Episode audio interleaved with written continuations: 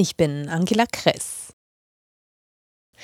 Die Gewerkschaft Verdi will die geplanten Schließungen bei Galeria Karstadt Kaufhof genau prüfen.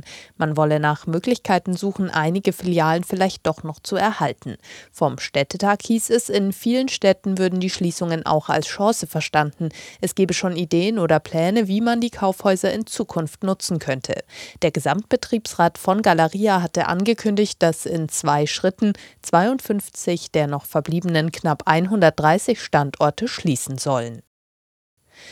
Grünen-Chefin Lang hat Pläne der Ampelfraktionen für eine Wahlrechtsreform gegen Kritik verteidigt. Der Großen Koalition sei es in den vergangenen Jahren nicht gelungen, eine Reform auf den Weg zu bringen, die den Bundestag spürbar verkleinere. Die Pläne sehen vor, den Bundestag dauerhaft auf 630 Abgeordnete zu verkleinern. Kritik kommt unter anderem von der Union. Sie findet es nicht gut, dass Überhangmandate abgeschafft werden sollen. Zuletzt hatte die Union von Überhangmandaten profitiert.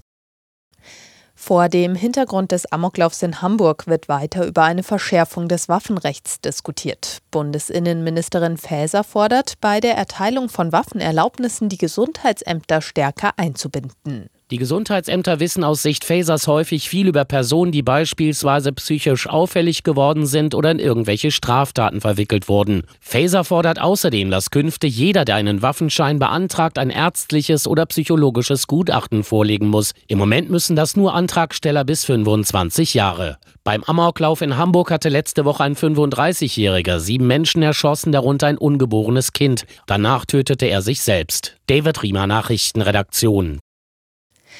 Bundesverteidigungsminister Pistorius will den ranghöchsten Soldaten der Bundeswehr austauschen. Wie die deutsche Presseagentur erfuhr, soll Carsten Breuer neuer Generalinspekteur werden. Er soll auf Eberhard Zorn folgen. Vielen Menschen wurde Breuer bekannt, weil er die Leitung des Corona-Krisenstabs im Kanzleramt übernommen hatte. In Deutschland gibt es immer weniger Brauereien. Wie der Deutsche Brauerbund mitteilte, sank die Zahl der Betriebe das dritte Jahr in Folge.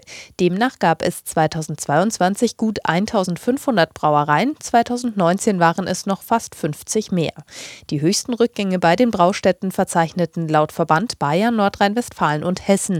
Als Gründe nannte der Verband unter anderem auch gestiegene Energiekosten.